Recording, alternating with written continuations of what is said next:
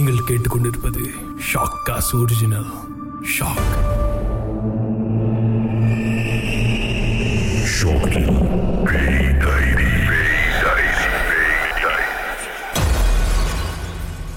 வணக்கம். நான் லிங்கேஸ்வரன் மணியம். இது பேய் வேட்டை பேய் டைரி. இந்த சொல்லப்படுற ஒவ்வொரு எபிசோட்லேயும் வர கதைகள் எதுவுமே வந்து திரிக்கப்பட்டது கிடையாது. திரிக்கப்பட்டதாக சொன்னாலும் அதற்கான ஆதாரங்கள் எல்லாம் நீங்கள் தொலைக்காட்சியில் அந்த நிகழ்ச்சியில் பார்த்துருந்துருப்பீங்க. இங்கே சொல்லப்படுற ஒவ்வொரு நிகழ்ச்சியும் ஒவ்வொரு நிகழ்வுகளும் உங்களுக்கு தொலைக்காட்சியில் காட்ட முடியாத சொந்த அனுபவங்கள். இந்த அனுபவங்களை உங்கள் கூட பகிர்ந்துருக்க காரணம் உங்களை பயங்குறுத்தணும் பேய் மீது நம்பிக்கை வச்சு நீங்கள் வாழ்நாள் ஃபுல்லாக பயந்துக்கிட்டே இருக்கணும் இருட்டை பார்த்தாலும் பயப்படணும் அப்படின்ற நோக்கத்துக்காக இல்லை. ஒவ்வொரு அனுபவமும் ஒவ்வொரு பாடம். அது எதுவாக இருந்தால் என்ன? அந்த வகையில் எனக்கான என் வாழ்க்கையில் பதிவு படாத அதாவது ஒரு படமாகவோ இல்லை ஒரு நிகழ்ச்சியாகவோ பதிவு செய்யப்படாத நிகழ்வுகளை இப்பொழுது வாக்கு மூலமாக நான் பதிவு செஞ்சுக்கிட்டு இருக்கேன். அதுதான் இந்த பேய் டைரி. ஆமி ஹோட்டல். டைப்பிங்கில் ரொம்ப ஒரு பழமையான ஒரு பில்டிங். டைப்பிங்கில் இருக்கிறவங்களுக்கே பல பேருக்கு தெரியாது அந்த இடத்துல அவ்வளோ பெரிய ஒரு பில்டிங் இருக்குன்னு தெரியாது. காரணம் ரொம்ப பிஸி ரோட் ரொம்ப பிஸியாக இருக்கிற மக்கள். எப்பொழுதுமே மக்கள் கூட்டமாக இருக்கிற ஒரு லெக் கார்டன் அந்த கார்டனுக்கு நடுவில் அப்படி ஒரு பால் அடைஞ்ச ஒரு கட்டுமானம் ஒரு பில்டிங் அந்த பில்டிங்கில் வந்து பல கதைகள் இருந்தது. சில பேர் சொன்னாங்க அது வந்து ஜப்பான் காலத்தில் ஒரு ஹோட்டலாக இருந்தது. அதுக்கப்புறம் பிரிட்டிஷ் காலத்தில் அவங்களோட அதிகாரிகளுக்கு அவங்க உல்லாசமாக இருக்கிறதுக்கு கட்டப்பட்ட ஒரு ஹோட்டல். இன்றைக்கி அது அப்படி இருக்குது அதை வந்து இப்போ இருக்கிற அரசாங்கமோ இப்போ இருக்கிற என்டர்பிரனர் இவங்கெல்லாம் சேர்ந்து அதை எப்படியாவது மேம்படுத்தணும் அப்படி சொல்லிட்டு அதை ரெனிமேட் பண்ண முயற்சி பண்ணியிருக்காங்க முடியலை. ஏதோ ஒரு தொல்லை இருந்துக்கிட்டே இருந்தது. அதாவதுங்க ஒரு ஹோட்டல் கட்டிட்ட பிறகு அந்த ஹோட்டலில் வேறு வேறு பிரச்சனை வந்துச்சுன்னா அது வேறு. இது ஹோட்டலையே நீங்கள் கட்ட முடியாது. அந்த ஹோட்டலை நீங்கள் ஸ்டார்ட் பண்ண முடியாத ஒரு பிஸ்னஸ்ஸாக அதுக்குள்ளே உங்களுக்கு பிரச்சனை வரும். அப்படி ஒரு ஹோட்டல். ஸோ இந்த ஹோட்டல் சம்மந்தப்பட்ட இந்த ஹோட்டலை வந்து இன்வெஸ்ட் பண்ணணும்னு நினச்ச பல பேரை சந்திக்கும் பொழுது அவங்க சொன்னது என்னென்னா அந்த ஹோட்டலை பார்த்துட்டு இதை இப்படி டெவலப் பண்ணலாம். ஒரு டைப்பிங் போன்ற ஒரு ஒரு மக்களுக்கு பிடித்தமான ஒரு நகரம். எல்லாரும் விரும்புகிற ஒரு நகரம் அது. அந்த நகரத்துக்கு நடுவில் இருக்கிற லேக் கார்டனுக்கு மையத்தில் ஒரு ஹோட்டல் இருந்துச்சுன்னா அந்த ஹோட்டலோட தோற்றம் எப்படி இருக்கும் பாருங்கள் ஸோ இது எப்படியாச்சும் ரெனோவேட் பண்ணால் நாங்கள் முயற்சி பண்ண போது ஒவ்வொரு முறையும் அந்த ஹோட்டலை ரெனோவேட் பண்ணுறதை பற்றி பேசும் பொழுது வீட்டில் நடக்கிற மர்மங்களும் சரி கனவும் சரி ரொம்பவே கொடூரமாக இருக்கும். இது வந்து அவங்களோட அனுபவம். சரி. இவங்களோட அனுபவத்தை நம்ம அனுபவிக்க முடியாது. ஆனால் இவங்களோட அனுபவத்தை நாம் அனுபவிக்கணும்னு நினச்சா எப்படி இருக்குன்ற ஒரு முயற்சி தான் ஆமி ஹோட்டல் அந்த ஹோட்டலுக்கு போகும்போது அப்போ அவங்க வான் எங்கள் எல்லாருக்கும் கொடுத்த ஒரே ஒரு வார்னிங் ரொம்ப பாலடைஞ்ச ஒரு ஹோட்டல். ஆணியோ தகரமோ ஓடு கல் இதனால் எதுவுமே உங்களுக்கு ஒரு ரத்த காயம் வராமல் பார்த்துக்கோங்க. எது வேணாலும் நடக்கலாம். உயிர் சேதம் கூட நடக்கலாம். அதனால் கவனமாக இருங்க. அவசரம் ஒன்றும் இல்லை. அப்படி இந்த ஹோட்டலில் நம்ம எந்த விதமான ஷூட் எதுவும் செய்ய முடியலன்னா பரவாயில்ல. நம்மளுக்கு நிகழ்ச்சியை விட சுற்றி இருக்கிறவங்களோட க்ரூவோட ஹோஸ்டோட கேமராமேன் இப்படி எல்லாரோடைய உயிரும் ரொம்ப முக்கியம். காரணம் ஏதாவது ஒரு அசம்பாவிதம் நடந்துச்சுன்னா அது அவங்களுடைய லைஃப் லாங் வாழ்க்கை முழுக்க அவங்கள பாதிக்கும். அந்த பாவத்துக்கு நம்ம ஆளாக வேணாம் அப்படின்னு அவர் சொல்லிட்டார். அப்போ அவன் உள்ளுக்கு போய் பார்த்துட்டோன்னே என்னை கூப்பிட்டார். லிங்கேஷ் இங்கே வந்து ஒன்றும் இல்லை நிறையா இருக்குது இந்த எபிசோட்டுக்கு உங்களுக்கு என்ன வேணும்? இந்த எபிசோட்டில் நீங்கள் என்ன காட்ட போகிறீங்க ஏன்னா நிறைய விதமான என்டிட்டிஸ் அங்கே இருக்குது ஜின் இருக்குது குட்டிச்சாத்தான் இருக்குது ஆத்மாக்கள் இருக்குது இப்படி பல விஷயங்களை சொல்லிகிட்டு இருந்தார். நான் சொன்னேன் எனக்கு அதில் எனக்கு தெரியாது. பகவான் எனக்கு வந்து என்னென்னா நிகழ்ச்சியில் ஒரு ஃபுட்டேஜ் இந்த ஆத்மாக்களை ஏன்னா நம்ம வந்து இவ்வளோ எஃபர்ட் பண்ணி அப்படி உள்ளுக்கு வரோம். ஒரு ஆத்மாவோட படமாகவோ இல்லை உருவத்தையோ காட்ட மாதிரி இருந்துச்சுன்னா அது நம்மளுக்கு சாதகம் தானே. எதுவாக இருந்தாலும் பரவாயில்ல அப்படின்னு சொல்லிட்டு நாங்கள் பேசிட்டு உள்ளுக்கு போயிட்டோம்.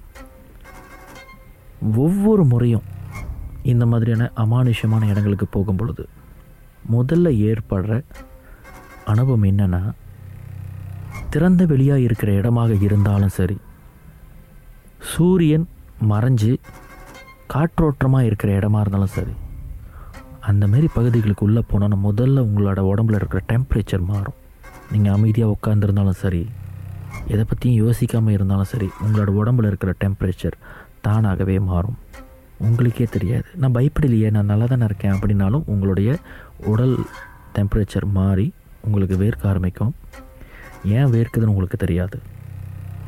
அந்த ஏன் வேர்க்குதுன்னு நீங்கள் யோசிக்கிறப்போ உங்களுக்கு சில வாசனைகள் வரும். அது வாசனைன்னு சொல்ல முடியாது துர்நாற்றம். வாடைகளாக கூட இருக்கலாம். இந்த வாடைகளை வச்சு தான் சில நேரத்தில் அப்பாங்குவான் வந்திருக்கிறது என்னன்னு கூட என்கிட்ட சொல்லுவார்.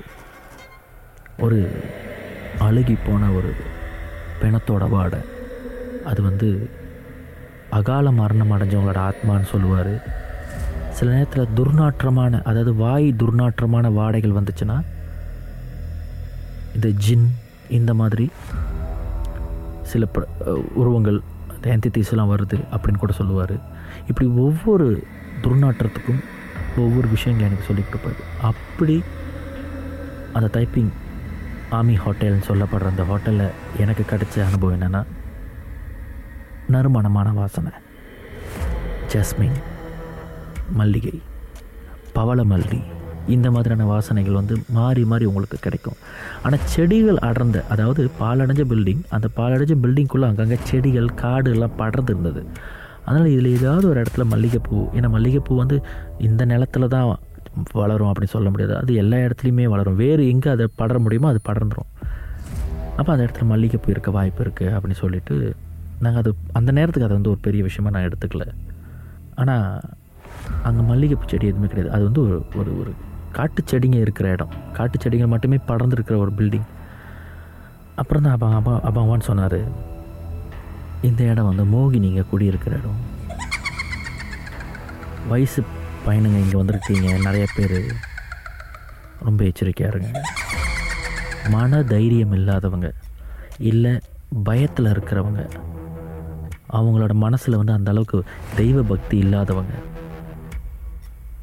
யாரும் உள்ளுக்கு வர வேண்டாம்.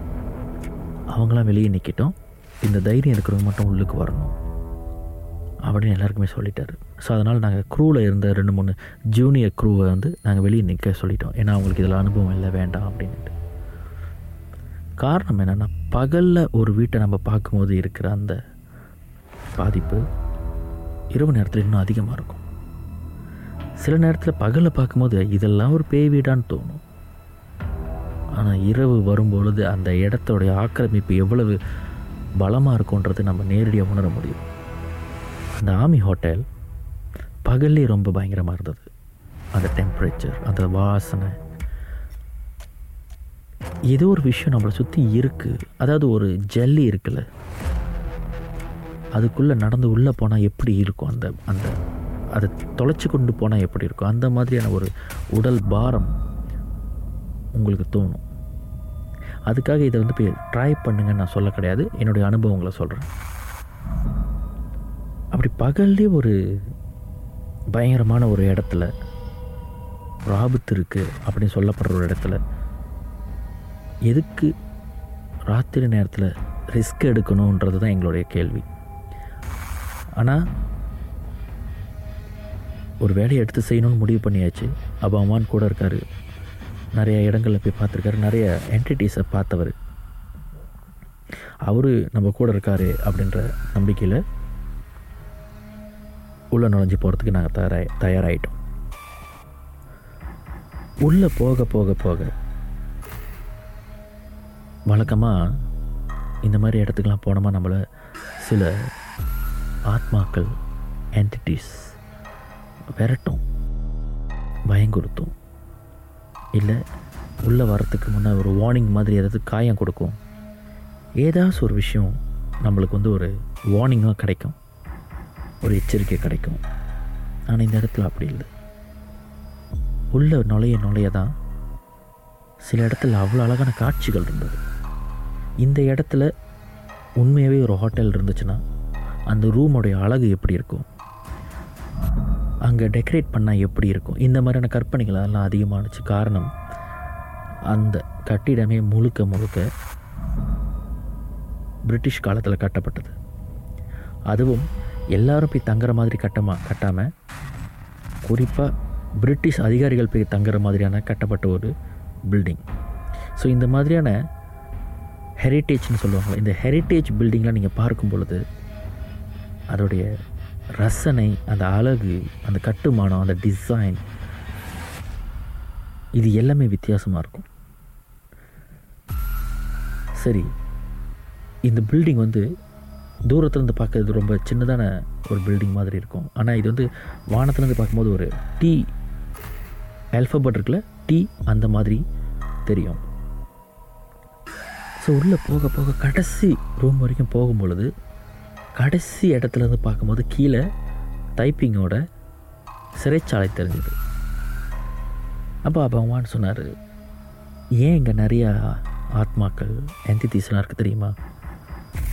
அந்த டைப்பிங் சிறைச்சாலையில் தூக்கிலிடப்படுற கைதிகளோட ஆத்மா கூட இங்கே இருக்குது ஏன்னா சில பேருக்கு அப்பா அம்மா எங்கே இருக்காங்கன்னு தெரியாது குடும்பம் எங்கே இருக்குன்னு தெரியாது. ஏதோ ஒரு குற்றம் செஞ்சுருப்பாங்க.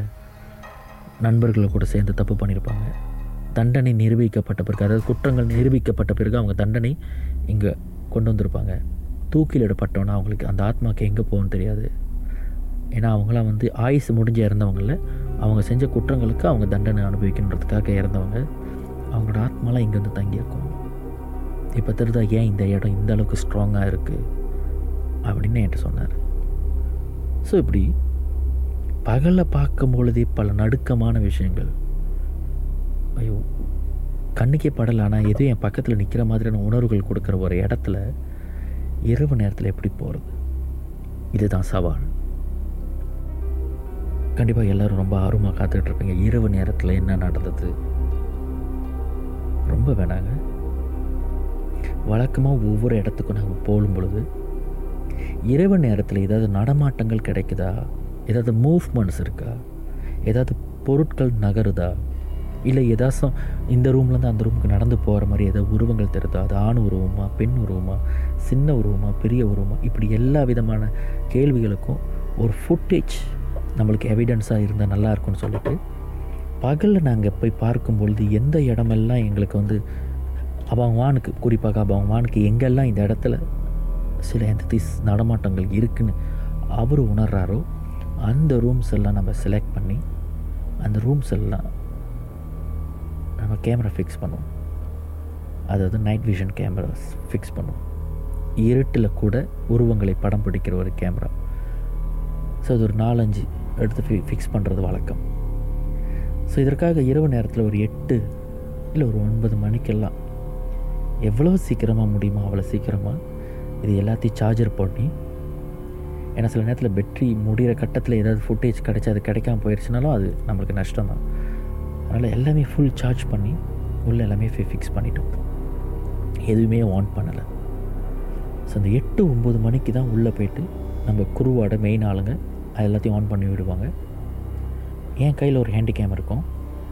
நாங்கள் ரெண்டு பேரும் உள்ளே போகிறதுக்கு முன்னே என்ன பண்ண போகிறோன்றத ஒரு மெயின் கேமராமேன்கிட்ட சொல்லிவிட்டு நாங்கள் உள்ளே போயிடுவோம் அப்போ போகும்போது என் கையில் இருக்க அந்த ஹேண்டிகேம் தான் உள்ளே நடக்கிறதுக்கான பதிவுகளை கொண்டு வரும். இந்த பட்சத்தில் எல்லோரும் சாப்பிட்டுட்டோம். பகவான் வந்து அவருடைய தொழுகைக்கு போயிட்டு வந்துட்டார். எல்லாருக்கும் வந்துட்டு ஒரு சின்ன ப்ரீஃபிங் நடந்துச்சு. யாருக்கெல்லாம் மனம் அதாவது பகலில் போகிறதுக்கே சில பேருக்கு தை தைரியம் இல்லை. இரவு நேரத்துலையும் போகிறதுக்கு தைரியம் இல்லாதவங்க இப்பயே ஒத்துக்குங்க. இதில் வந்து வீரன் கோலை அப்படிலாம் எதுவும் கிடையாது. மனசுக்குள்ளே பயமாக இருந்துக்கிட்டு வெளியே எல்லோரும் நம்ம தப்பாக பேசிடுவாங்களேன்னு சொல்லிட்டு ப உள்ளுக்கு வந்துட்டு பாதிப்போடு போயிடாதீங்க அது வாழ்க்கை ஃபுல்லாக அந்த பாதிப்பு இருக்க வாய்ப்பு இருக்குது யாரும் ரிஸ்க் எடுக்க வேண்டாம் அப்படின்னு அவங்க ஒரு சின்ன ப்ரீஃபிங் கொடுத்துருந்தார். அப்புறம் எல்லோரையும் கூப்பிட்டு மனதைரியமாக இருக்கணுன்றதுக்காக எல்லோரும் அவங்கவுங்க மத பிரபா பிரகாரப்படியும் அவங்களுடைய இறை நம்பிக்கைப்படியும் எல்லாருமே ப்ரே பண்ண சொன்னாங்க.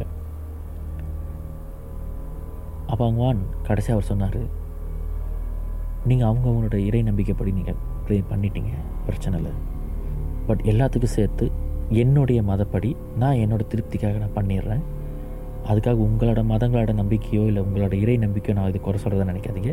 இது முழுக்க முழுக்க என்னோடய திருப்திக்காக அப்படின்னு சொன்னார். அவர் கொஞ்சம் சத்தமாக இரு கையும் குப்பி கொஞ்சம் சத்தமாக மந்திரங்கள் படிக்க ஆரம்பித்தார் அதாவது டோஹா. அந்த டோஹா படிக்க ஆரம்பித்தோன்னே தயார் நிலையில் இருந்த எல்லா கேமரா பேட்டரி பாடி பேக் அதாவது சவுண்ட் பிக் பண்ணுற பாடி பேக் ஹேண்டிகேம் எங்களுடைய ஹாக்கி டாக்கியில் இருந்த பேட்ரி இது எல்லாமே ஒரே நேரத்தில் எந்த விதமான வார்னிங் இல்லாமல் ஹண்ட்ரட் பர்சன்ட்லேருந்து சில இதில் வந்து செவன் பர்சன்ட் காமிச்சிட்டு ஜீரோக்கு போணுச்சு சிலது ஃபிஃப்டி பர்சன்ட் ஜீரோக்கு வந்தது.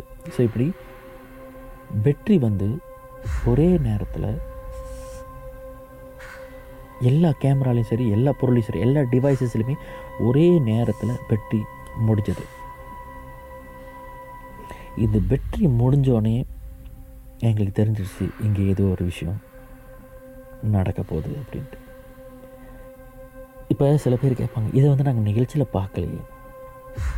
இந்த நிகழ்ச்சியில் நீங்கள் பார்க்கவே முடியாது. காரணம் உங்களுக்கு பதிவு செய்கிறதே அந்த கேமரா தான். அந்த கேமராலே பெட்ரி இல்லைன்னா இதை பதிவு செய்ய முடியாது. இதுதான் அந்த லாஜிக் இது வந்து தொலைக்காட்சியில் நீங்கள் பார்த்துருக்க வாய்ப்பு இல்லை. அதுக்கப்புறம் வழக்கமாக வந்து பன்னெண்டு மணி ஒரு மணி இதுதான் நம்மளுடைய ஹண்டிங் நேரம். இதுதான் நம்ம அந்த ஹண்டிங் நேரம்னு சொல்லுவோம். ஸோ இன்னும் நேரம் இருக்குதுன்னு சொல்லிவிட்டு டைப்பிங்கில் இருந்த ஒருத்தருடைய தெரிஞ்ச ப பழக்கமான ஒருத்தருடைய வீட்டுக்கு போயிட்டு அவர் வீட்டில் இது எல்லாத்தையுமே நம்ம சார்ஜ் பண்ணிவிட்டு திரும்ப வந்துட்டு அபாமான் வந்து மன்னிப்பு கேட்டிருந்தார். சரி நான் உள்ளுக்கு வரேன். நான் எந்த விதமான டோவாவும் படிக்க மாட்டேன். எதுவும் உங்களுக்கு பாதகமாக உங்களுக்கு பயமுறுத்துகிற மாதிரி எந்த விஷயத்தையும் உங்களுக்கு நான் கொண்டு வர மாட்டேன். உள்ளுக்கு வரதுக்கு எங்களுக்கு அனுமதி கொடுக்கணும்னு சொல்லிட்டு போனது தான் அந்த ஹோட்டல். ஸோ அப்படி உள்ளுக்கு போகும்பொழுது அப்போ அவன் என்கிட்ட ஒன்று சொன்னார். எனக்கு நம்பிக்கை இல்லை. இது ஒன்று நடக்க போகுது. பேசாமல் இந்த இடத்த ட்ராப் பண்ணிடலாமா அப்படின்னு என்கிட்ட கேட்டார். எனக்கு அந்த நேரத்தில் ஒரு பயம் இருந்தது. ஏதோ ஒன்று நடக்க போகுது அப்படின்னு அவர் சொல்கிறாருன்னா அப்போ அவங்க அவனுக்கு வந்து இந்த மாதிரியான அமானுஷமான விஷயங்களை வந்து சந்தித்ததில் நிறைய அனுபவங்கள் இருக்குது அப்போ அவர் கண்டிப்பாக ஏதோ ஒன்று அவர் ஃபீல் பண்ணிட்டாரு அப்படின்னு தெரிஞ்சிருச்சு. அப்போ அவருக்கு தெரிஞ்ச ஒரு விஷயம். அதனால் அவரை அது தாக்காது. கூட இருக்கிற எனக்கு மட்டும்தான் இந்த விஷயங்கள்லாம் தெரியாது. நான் ஒரு ஹோஸ்ட்டாக பக்கத்தில் போய்கிட்டு இருக்கேன். ஒருவேளை எனக்கு ஏதோ நடக்க போதோ அப்படின்ற பயம் இருந்துச்சு. இன்னொரு பக்கம் கொஞ்சம் தைரியமாக இருந்த விஷயம் என்னென்னா இது வந்து யோசிக்கும் போது அந்த தைரியம் எனக்கு வந்தது. ஆபத்து இருக்குது ஏதோ ஒன்று நடக்க போகுது. அது எனக்குத்தான் நடக்க போகுதுன்னு பகவானுக்கு தெரிஞ்சிருந்தா. கண்டிப்பாக பகவான் நீ வர வேண்டாம். நான் வேணால் போயிட்டு வரேன் அப்படின்னு இருப்பார். இல்லை வாங்க இதை நிப்பாட்டிடுவோம் அப்படின்னு அங்கேயே எங்கள் எல்லாத்தையும் கூட்டிகிட்டு வந்திருப்பார். எனக்கு என்னமோ ஏதோ ஒன்று நடக்க போகுதுன்னு தெரியுது. அவ்வளோதான் சொன்னார்.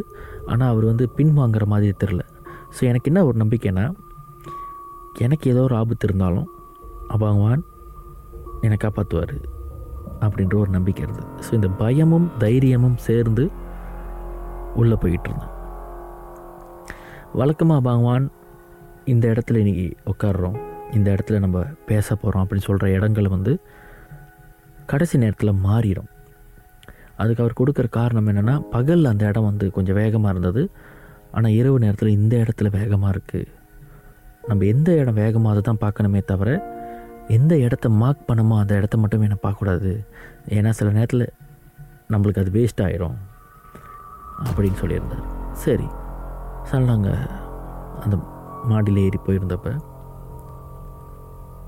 அப்போ அவன் கொஞ்சம் பயந்ததை நானும் பார்த்தேன். ஏன்னா பகவான் எப்போதுமே வந்து ஒரு திண்டாட்டத்தை மனசில் வச்சுக்கிட்டு போக மாட்டார். அவர் போகும்போது தெளிவு இருக்கும். அவர் என்ன சொல்லுவார்னா நான் இல்லாமல் இந்த ப்ரோக்ராம் நீங்கள் செய்ய போகிறது கிடையாது. அப்படி செஞ்சாலும் நான் கூப்பிட்டு பேசுகிற மாதிரி உங்களால் பேச உங்களால் முடியாது. ஸோ இட் மீன்ஸ் நான் தான் உங்களை கூட்டிகிட்டு வரேன். அதில் நான் ரொம்ப தைரியமாக இருக்கணும். எனக்கு முத நம்பிக்கை இருக்கணும். அப்படின்னு சொல்லி தான் எல்லா இடத்துக்கும் கூப்பிட்டு போவார். ஆனால் அந்த ஆமி ஹோட்டலில் அபங்கமான ஒரு திண்டாட்டத்தை காட்டினார். ஏன்னா அவருக்கே திண்டாட்டம் உருவாகிருச்சு ஏன்னா அவர் பகல் ஒன்று சொல்லியிருந்தார். நம்ம ஆண்கள் மட்டும்தான் வந்திருக்கோம். இங்கே இருக்கிற மோகினிகளுக்கு வந்து அது கொண்டாட்டம். அவங்க எக்ஸைட்டடாக இருப்பாங்க. அப்படின்னு வெடப்பா சொன்னார். ஒரு விளையா வெட வெடப்பா விளையாட்டாக ஒரு ஃபன்காக அதை சொல்லிகிட்டு இருந்தார். அந்த திண்டாட்டத்தில் என்னால் உணர முடிஞ்ச ஒரு விஷயம் அந்த எக்ஸைட்மெண்ட் இதுதான் ஃபர்ஸ்ட் டைம் அபாங்கவானே ஃபீல் பண்ணுறாரோ அப்படின்னு எனக்கு தோணுச்சு. இங்கே போகலாம் அங்கே போகலாம் இங்கே போகலாம் அங்கே போகலான்னு சொல்லிட்டு ஒரு குறிப்பிட்ட ஒரு இடத்துல போய் உட்காரும் பொழுது எனக்கு அப்போ என்ன தோணுச்சுன்னா ஓகே வழக்கமாக அபாங்கவான்னு சொல்கிற மாதிரி இந்த இடம் தான் ரொம்ப ஹாட் ஸ்பாட் அப்படின்னு நினச்சோம். ஆனால் ரொம்ப நாள் கழிச்சிட்ட பிறகு நான் ஒரு உண்மையை உணர்ந்தேன். அந்த உண்மை என்னன்றதை நான் கடைசியாக சொல்கிறேன் அப்போ அபாவான் சொன்னார் இங்கே உட்காந்துக்கும் அப்படின்னு சொல்லிட்டாரு. அந்த ஸ்பாட்டை வந்து நம்ம பகலில் வந்து நம்ம மார்க் பண்ணலை. ஸோ அதனால் நான் க்ரூவுக்கு எல்லாத்துக்கும் இன்ஃபார்ம் பண்ணிட்டேன். எத்தனாவது இடத்துல இந்த இடத்துல இருக்கும் அப்படின்னு நான் சொல்லிட்டேன். அந்த இடத்துல உட்கார்ந்தோன்னே என்னுடைய ஹாக்கி டாக்கியில் நான் எல்லாருக்கும் இன்ஃபார்ம் பண்ணிட்டேன் இங்கே இருக்கோன்ட்டு. பட் ஒவ்வொரு முறையும் நம்ம படம் வரைகிறப்ப ஒரு பொசிஷனில் ஹேண்டிகேம் வச்சுருவோம். அப்போ வான் படம் வரைகிறதுக்கு கொஞ்சம் வெளிச்சம் தேவைன்னு சொல்லிட்டு ஒரு டார்ச் லைட் வச்சுருப்போம். அந்த டார்ச் லைட்டில் எப்பொழுதும் என்னோட என்கிட்ட தான் இருக்கும். இந்த உருவங்கள் வந்துட்டு போகிறதெல்லாம் எனக்கு கண்ணுக்கு தெரியாது. ஆனால் அந்த தாக்கம் அந்த வைப்ரேஷன் அந்த எனர்ஜி வர்றது மட்டும் அப்போ வான் உணர்வார். எனக்கு ஒரே அத்தாச்சி அந்த இஎம்எஃப் மீட்டர் அந்த இஎம்எஃப் மீட்டரில் நான் கண்ணை கட்டி காட்டில் விட்ட மாதிரி நான் இருப்பேன். அந்த இஎம்எஃப் மீட்டரில் பெட்ரி இல்லை. எல்லாத்துலேயும் சார்ஜர் போட்ட நாங்கள் அந்த இஎம்எஃப் மீட்டரை நாங்கள் மறந்துட்டோம். ஸோ அந்த நேரத்தில் இஎம்எஃப் மீட்டர் வேலை செய்யறதுனால நான் கொஞ்சம் பேனிக்காக இருந்தேன். சரி குரூக்கிட்ட யார்கிட்ட சொல்லி பெட்ரி எடுத்துகிட்டு வர சொல்லலாமா அப்படின்ற ஒரு ஐடியா ஆனால் அவன் வரும்போது அந்த கு- கொண்டு வர அந்த குரூ பாய் பாதுகாப்பாக இருப்பாரான்ற ஒரு கேள்வி. சரி நான் கீழே இறங்கி போகலான்னா நான் போயிட்டு வரதுக்கு நான் மொதல் பாதுகாப்பாக இருப்பேன்ற இன்னொரு பக்கம் ஒரு யோசனை. என்ன செய்யலான்னு யோசிச்சுட்டு இருக்கும் போது ஒரு தாக்கம். இது எல்லாத்தையும் நீங்கள் பார்த்துருப்பீங்க. எல்லோரும் என்ன கேட்டாங்க? என்னென்ன பேய் அடிச்சிருச்சா அவங்கள எப்படி ஃபீல் பண்ணீங்க அப்படின்ட்டு. அந்த பேய் அடிச்சதுன்னு சொல்கிறது வந்து ஒருத்தர் இன்னொருத்தர் அரையிற மாதிரியான ஒரு விஷயம் அடிக்கிற மாதிரியான ஒரு விஷயம் கிடையாது. ஒரு பெரிய ப்ளோவை ஒரு பெரிய காற்று உங்களை நெருங்கி வர்றது உங்களால் ஒரு கிளான்ஸில் தான் உணர முடியுமே தவிர அதை நீங்கள் மொத்தமாக உணர முடியாது. அப்படி ஒரு கிளான்ஸில் வந்த ஒரு ஒரு ஒரு பிக் ப்ளோவர் ஒரு பெரிய காற்று அது மட்டும்தான் எனக்கு தெரியும். நான் எழிஞ்சு பார்க்குறப்ப எல்லாரும் பேனிக்கில் இருந்தாங்க. நான் கண்ணு திறக்கிறப்ப எனக்கு யாருமே தெரில வெளிச்சம் மட்டும்தான் இருந்தது. நான் ரொம்ப பேனிக்காக இருந்தேன். எனக்கு என்ன ஆச்சு ஏதாச்சுன்னு சொல்லிட்டு எல்லாம் லைட் அடித்து பார்த்துக்கிட்டு இருந்தாங்க. ஸோ இப்படி ஒரு சுச்சுவேஷனில் தான் நம்ம அந்த ஆமி ஹோட்டலை ஷூட் பண்ணோம். சரி உங்கள்கிட்ட நான் சொல்லியிருந்தேன்ல. அவங்க அந்த இடத்த சூஸ் பண்ணதுக்கு என்ன காரணம் அப்படின்றது பல நாள் கழிச்சு தான் எனக்கு தெரியும்னு. இந்த நிகழ்ச்சியோட ஷூட்டிங்லாம் முடிச்சிட்ட பிறகு இதோடைய சீசன் டூ எப்போ வரும் அப்படின்னு எல்லாருமே எதிர்பார்த்து கேட்டுக்கிட்டு இருந்தாங்க. அப்போ நானும் பகவானும் சில நேரத்தில் சந்திக்கிற வாய்ப்பு கிடைக்கிறப்ப இந்த சீசன் டூக்கு வந்து இன்னும் ஃபுட்டேஜ் நல்ல ஃபுட்டேஜாக கிடைக்கணும். என்னென்ன செய்யலாம் அப்படின்றப்ப பகவான் சொன்னார். சில யுக்திகள் இருக்குது இந்த உருவங்களை கொண்டு வந்து நிப்பாட்டுறதுக்கு. அதாவது கேமராவில் படம் பிடிக்கிறதுக்கு வாய்ப்புகள் இருக்குது சில குறிப்பிட்ட சில கேமராஸ் இருக்குது அதை நம்ம ஃபோட்டோ கூட பிடிக்கலாம். வீடியோ தான் எடுக்கணும் அவசியம் இல்லை. ஃபோட்டோ பிடிச்சா கூட சில நேரத்தில் கிடைக்கும். அடுத்த சீசன் டூ வாய்ப்பு இருந்துச்சுன்னா இந்த விஷயத்தை செய்யலாம் அப்படின்னு நம்ம பேசிகிட்டு இருக்கப்ப இந்த ஆமி ஹோட்டலுடைய அனுபவங்களை பற்றி ஷேர் பண்ணும்போது அவர் சொன்னார் நம்ம போய் உக்காந்த இடத்துல எதுவுமே இல்லை. அதுங்க எல்லாம் கூட்டம் போட்டு ஒரு குறிப்பிட்ட இடத்துல நமக்காக காத்திருந்தப்ப அங்கே போனால் உனக்கு ஆபத்து. அப்படின்னு தெரிஞ்சுக்கிட்டு நான் என் கூட கொண்டு வந்த ஒரு சக்தியை ஒரு இடத்துல நிறுத்திட்டு அந்த சக்தி எனக்கு பாதுகாப்பாக நிற்கிற அந்த பட்சத்தில் ஒன்று வந்து உன்னை தாக்க முயற்சி பண்ணுச்சு. அந்த தாக்கலில் தான் நீ மயக்கம் போட்டு விழுந்துட்ட. நீ யோசிச்சு பாரு. எனக்கு பாதுகாப்பாக நான் என் பக்கத்தில் ஒரு ஒரு ஒரு ஒரு என்டிட்டியை நான் நிறுத்தியே உனக்கு இவ்வளோ ஒரு ஆபத்துனா நம்ம உண்மையாகவே ஒரு சேலஞ்சிங்கான இடத்துல உள்ளே போயிருந்தேன்னா அன்னைக்கு உனக்கு உயிர் கூட போயிருக்கலாம் எனக்கு தெரியாது. அப்படின்னு ஒரு விஷயத்த அன்னைக்கு ஒரு ரெண்டு வருஷம் கழித்து என்கிட்ட அதை பகிர்ந்துக்கிட்டார். நீங்கள் பார்த்த வரைக்கும் பேய் வேட்டை ஒரு பதிமூணு எபிசோட்ஸ் நீங்கள் நம்புகிறீங்களோ இல்லையோ பேய் வேட்டையில் நான் கற்றுக்கிட்ட விஷயம் நான் பார்த்த விஷயம் நான் உணர்ந்த விஷயம் ஏன்?